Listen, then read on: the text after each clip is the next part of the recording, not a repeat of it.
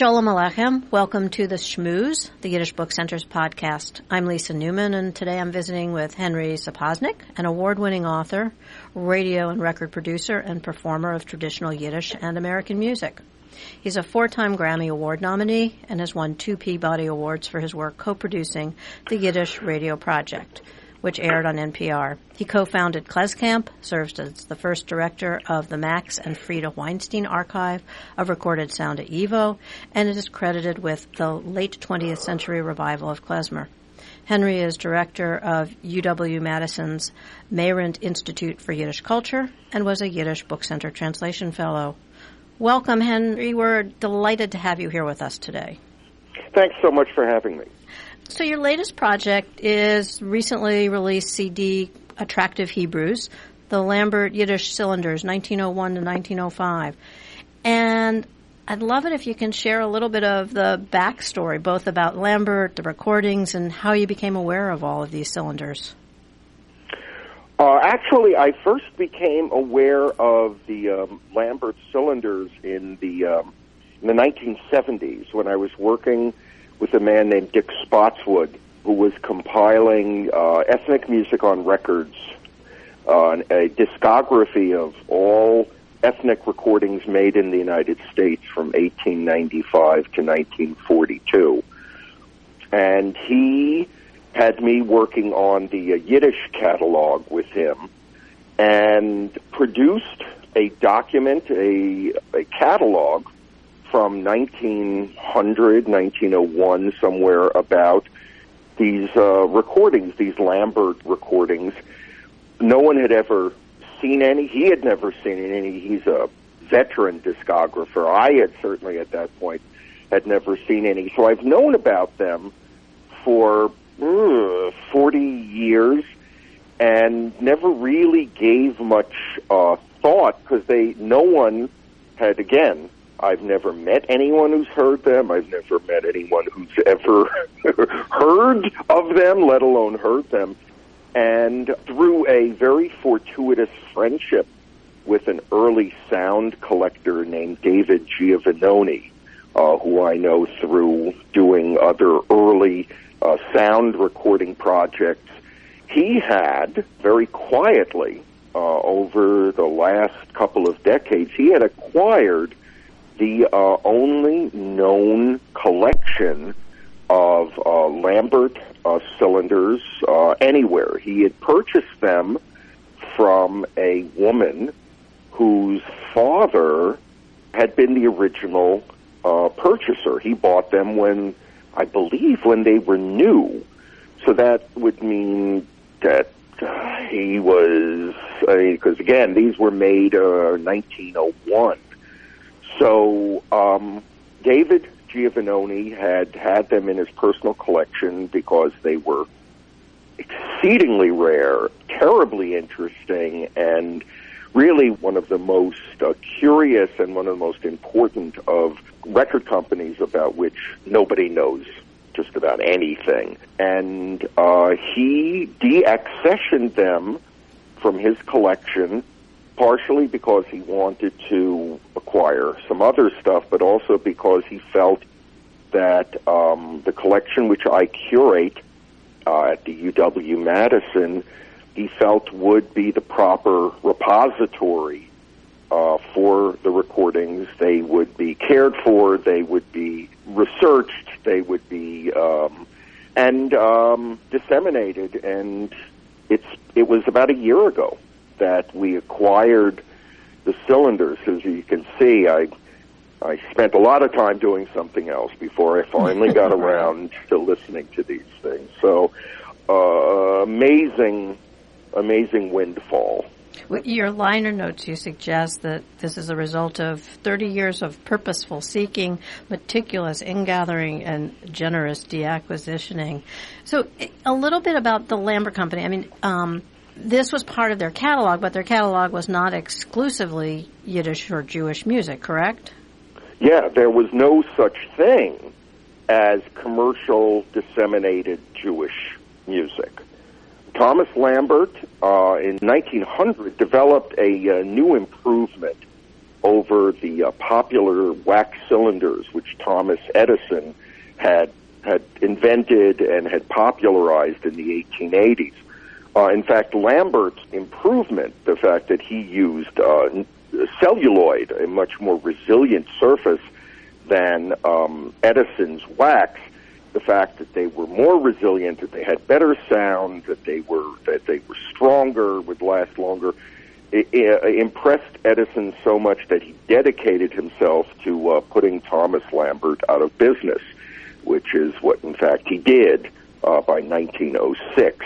But for reasons which are completely opaque and not at all clear, for some reason, in the midst of the hundreds and hundreds of ragtime pieces and banjo solos and coon songs and marches and mother songs that he was issuing that were the, the core, central core of uh, Tin Pan Alley and popular music. For some inexplicable reason, uh, Thomas Lambert issued a, a, a, the largest number of Jewish recordings, which had, uh, to that point, uh, been issued in one place at one time. Lambert was not Jewish, even though his uh, his middle given name was Levi. A lot of non-Jews had the name Levi, mm-hmm. um, and uh, there are no records, uh, literally no paper records. Thomas Lambert was, in fact, not really. I don't believe he even had anything to do with the content of the recordings. He was a um, an inventor. He was interested in the uh, R and D side of the label. Somebody, somebody was the one who said, "Hey, let's let's put these out at a time that, um, again, no other mass issue of Jewish music. In fact, ethnic recording was still really in its formative stages. So this is a real visionary move. So it, it, it's interesting that you say visionary, I think on two levels. One, I mean, I would look at this commercially from a marketing standpoint. There must have been an audience and an, enough of an audience for them to think it made sense to put it into the catalog. But I suspect that they didn't really consider the importance of the legacy of these recordings. Do you? Oh no, uh, legacy for such a brand new technology was uh, who thinks of these things? They're in the midst of inventing themselves. They're not thinking about oh, in a hundred years, some some some like shut in uh, ethnomusicologist uh, with not much else to do is going to document us. The the Jewish market again, mm-hmm. Yiddish culture, Yiddish popular culture, um, was still in its formative stages. It still had its showroom shine at this point, and and the idea of saying, "Oh, here is a quote unquote market," before it had really been defined in any other medium. But the closest you could come is to say, "Well, Yiddish sheet music." But if you look at the history of Yiddish sheet music, that also was pretty brand new, and I in a very localized and a very regional phenomenon. It hadn't become the mass communication that it would come somewhere down the pike. So again, uh, and and as I mentioned in my notes, I said if this man was interested in ethnic music and minority music and traditional music, Chicago was awash. It was the center, it was the second largest center for Irish traditional and popular music. Polish music, so forth, and and none of that, none of that uh, was explored. So there's a real kind of a, a sort of Damocles mystery hanging over the intention, not the realization. Mm-hmm. We know that these are these are industrial strength recordings compared to what major labels like Victor and Columbia were about to do. And what are the roots of the music? Uh, the repertoire, uh, and again, the the Lambert cylinders, which David Giovannoni found, uh, represent only a portion of what is available. There's only one extant catalog which lists all of the Jewish recordings. I reproduce it in the pages uh, of the notes. And luckily for us, this collection that um, that he put together, though small, uh, reflects the um, diversity of the other items in the catalog for which we have no examples. So the uh, the majority would be would be really what we would now look to as theater music. It was the earliest strata of composed songs which are part of a larger production. So there's the first known recording of uh, Rozhinkes mit Mandlen uh, at, at a time which to me gave me the chills that I realized that this recording, the Rozhinkes mit which is probably 1901, 1902, we're not really sure because recording ledgers have not survived. Uh, we just know that everything was out by 1905. But to me, a number of pieces in there are from Goldfaden, both from his his earliest period of his kind of his his shtetl satires, like the the Baba and the Einiklach, the grandmother and the grandchildren, and uh, the Baba Yaga, you know, the the, the witch, uh, and his what we think of him more his second period of his biblical and post-biblical dramas. Um, that's what made up the uh, the Goldfaden uh, catalog in the Lambert issues, and Goldfaden was actually still alive when these recordings came out. He may have even, we'll never know, we may have heard them. He may have owned these these first recordings of his of his works. So on the one hand, we have something like Rozhinkes mit Mandlen, which is a bulletproof, deathless, timeless, will live forever and six months song. And then there are these other songs from the Goldfaden catalog, which no one has ever, no one living has ever heard before this reissue came out. And we can now hear lost arias and pieces from Goldfaden operettas that haven't been heard in a hundred years. Wow. But were they recorded in studios? Were any of them live recordings? These were recorded in studios, and, and again, the, the, the technology was so primitive. These were not recorded, the microphone had, did not yet exist. It would still be another 20 years before a microphone um, came on the scene, enabling a much more technologically and acoustically uh, uh, dynamic sound. These were recorded, uh, imagine the image of a dunce cap. It was recorded into something that looked like that, a recording horn, which had a very limited dynamic range. So it had to be in a controlled environment. Um, and because of the limited dynamic range, you couldn't have what would have been possible at the time, which was a uh, a pit orchestra, as the early theaters uh, even had. All you could that would be effectively picked up would be, as the case was, uh, a spinet uh, piano with a limited uh, range, not the full 88 keys.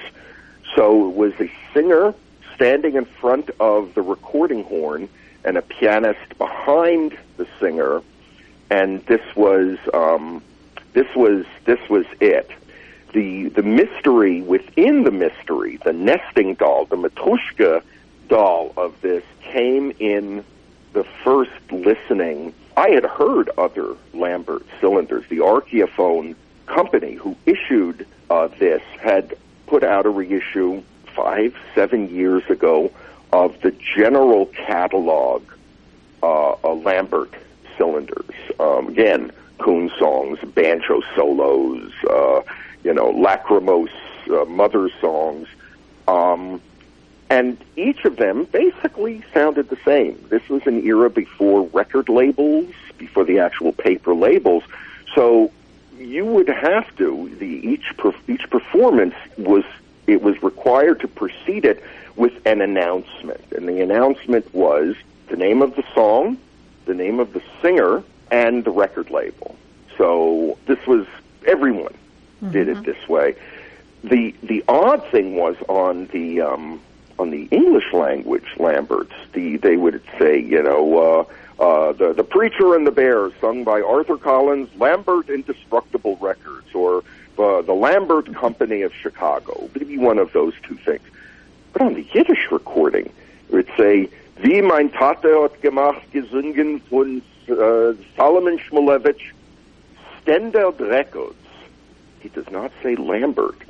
And what does that mean? I have never, in fact, in the world of discography, the world of historic sound recordings, the idea of having a recording on one label but which the performer identifies as yet another label is literally unheard of.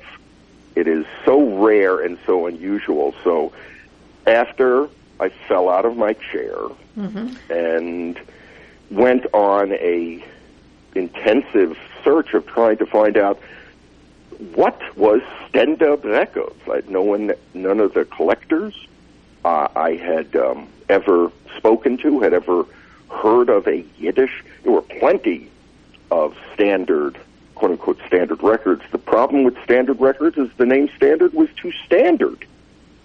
So there were quite a few other labels named standard, but a specifically Yiddish one um, had no one. There was no evidence. I'd never seen it. I'd never heard of it. Um, this is what I've been doing for over half a century, so it would come as a shock if you know, this fully formed entity suddenly existed. Well, that's what happened. Uh, through looking through the earliest Yiddish press, I came across advertisements for the Standard Phonograph Company on Grand Street uh, in in Manhattan, the heart of the the uh, Yiddish neighborhood. Though there is no I don't have a smoking gun. I don't have a contract. I don't have any of these things.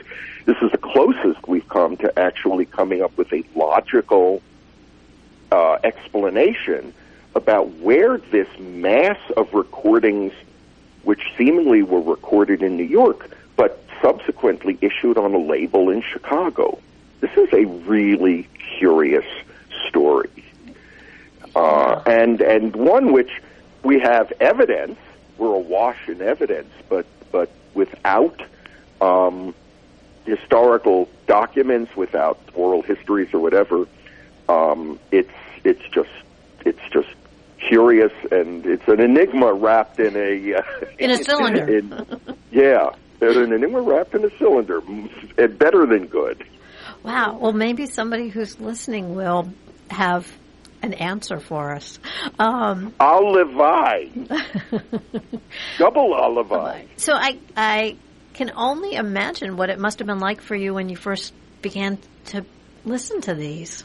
Well, I the the format of these uh, recordings um, was familiar to me because again, 1901, when I believe these cylinders were made, were the first year that the arrival of Victor Company, started by the, the Jewish inventor of the microphone, Emil Berliner, issued a number of the same songs, uh, but by a totally different performer. And um, so some of them, there was a familiarity with this earliest, earliest acoustic sound uh, that, oh yeah, I've heard this song or I've heard of this song, but there's a deeper repertoire tucked away in this. Again, there are the uh, songs of the earliest uh, Yiddish playwrights, Goldfaden being the diamond in the tiara of, of Yiddish playwrights. Uh, Professor Hurwitz, the famous convert to Christianity, who, who, who produced quite a number of successful uh, Yiddish plays. Uh, were the uh, the songwriting team of Perlmutter and Wohl, who uh, were brought together by Professor Hurwitz and who composed. They, they were the Lennon and McCartney of Yiddish music. So there were all of these theatrical songs, but then there was this strange repertoire that I can only imagine is is an earlier strata of Yiddish street music, which I liken to the uh, the prototype of the Yiddish theater were a number of traveling singers called the Brodersinger. Mm-hmm. And the Brodersinger from the middle 19th century, a kind of a loosey-goosey amalgam of men and women uh, who were pushing the envelope on Yiddish cultural literacy, breaking down the, the barriers that Goldfaden successfully breached in his theater of liberation, as I as I call it. The Yiddish theater was a uh, an astounding event, no less revolutionary than the political and national movements which surrounded it in the late 19th century. Goldfaden liberated the Yiddish language to be a dynamic force for popular uplift. Uh, musicians no longer had to wait for weddings or bar mitzvahs to play music. Uh, singers uh, no longer had to be tied to the synagogue and only sing on holidays. And most importantly, women could now perform in public as opposed to kol isha, keeping them uh, tied to the home. So the the earliest strata of these Brodersinger, who, who established a kind of a willful uh, self-invention. What little we know about them uh, indicates a kind of a lusty and, and arch and a serrated kind of repertoire of like really uh, uh, funny, bitter, insightful, not like the kind of the, the, the starry-eyed Yiddish songs of later later decades, like by Mirbiz Duchesne. Uh, mm-hmm. These are really arch. It's like it's like Rashi with an attitude and a good sense of rhythm. Um, t- terrific, interesting stuff, and that's what some of these songs are. Uh, some of them obviously never published, uh, and like field recordings, like the historic documents they actually are. This is a an unfettered uh, uh ability for us to eavesdrop on the earliest strata of how Yiddish popular culture saw itself by the pioneers who willed it into existence. Wow. And um, you chose to translate lyrics. Yeah. Which I think is really important for those, myself, um, who are not Yiddish speakers. Um, it really does give you an entry point to understanding some of what's there. I, I imagine that was important to you. Well, what was important, yes, I, I think because the the original performers of these things were dealing with a culture that even the most illiterate Yidel was still pretty literate. Mm-hmm. They had access to the language. They had access to the ritual and the meaning behind the ritual. They understood a wide diversity of both vernacular and religious music just by growing up in a soundscape where this is all easily available. Uh, the, the translations are critical both to give a literal meaning, but to try to decode within its within the lyrics. There's a lot of context which is really lost to us. Mm-hmm. There's a lot of the framing of these things that we will never know. Um, and and it's it's it's kind of you know this is like you know the equivalent of some sort of like clay tablet uh, that that we get a one aspect of the culture without the supporting aspects of the culture that put it in a um, a deeper context. The thing I really wanted to do with this was to honor the the craft and the art of the lyricists, and thanks to the the context that I was in of being a translation uh, fellow at uh, at the Yiddish Book Center, it was while I was there working on my the translations for which I was I was given the fellowship, which were uh, Yiddish um, Dadaist radio poems of Victor Packer, really wonderful, wonderful stuff. But it was while I was working on those that these cylinders turned up, and uh, it took me days to clean up after my head exploded. that, like, I'm saying, oh my God, I have to stop translating rare Yiddish sound recordings so I could have time to translate some rare Yiddish sound recordings.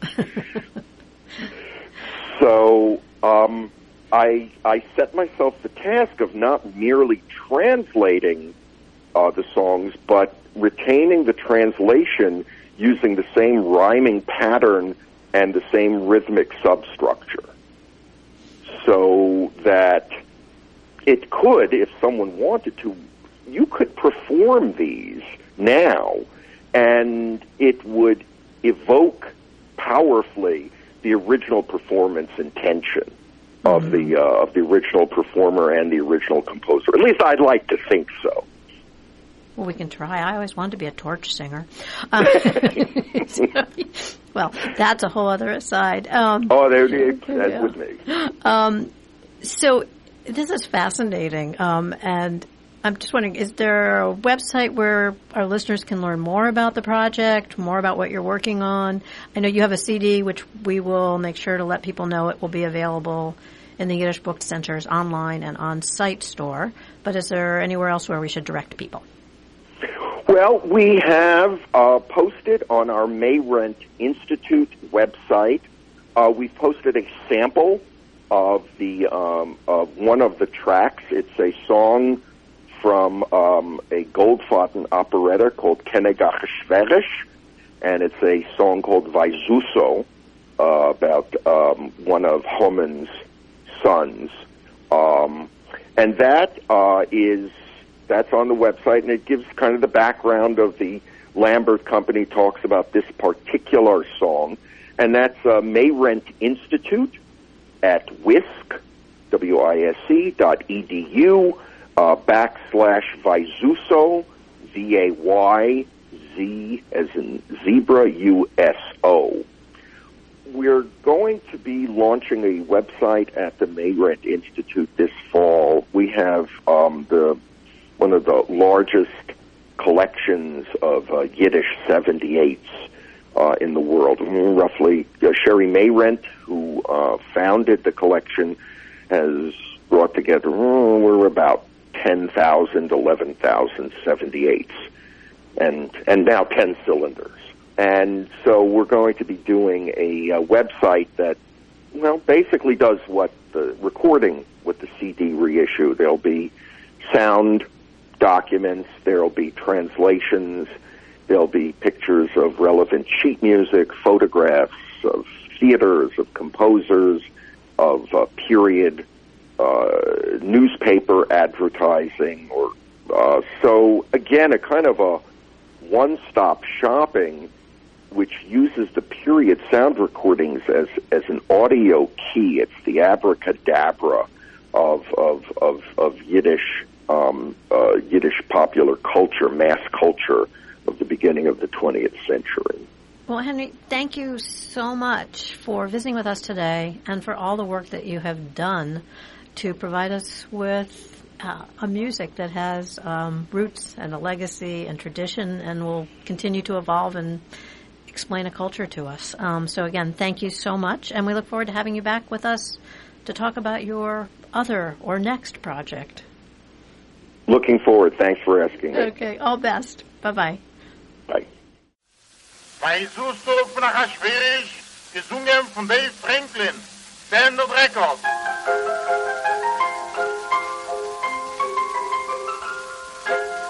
Euch sparen will ich mich mit keinem Niederfahr, ich leiten öffnet auf, was es ist wahr. Wo man geht, wo man steht in jedem Land, ist bekannt, bei so so ist er nach. Jeder Rotter halt von ihm durch dieser Klall, weil er ist mit Eber und Agol.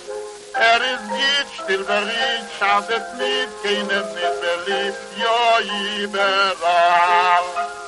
Eider, sie handeln mit der Kliegendieb, a Kelle, was Schwindler und so. Und da not a jeder lieb, mit a gittinken weißt du so, jo.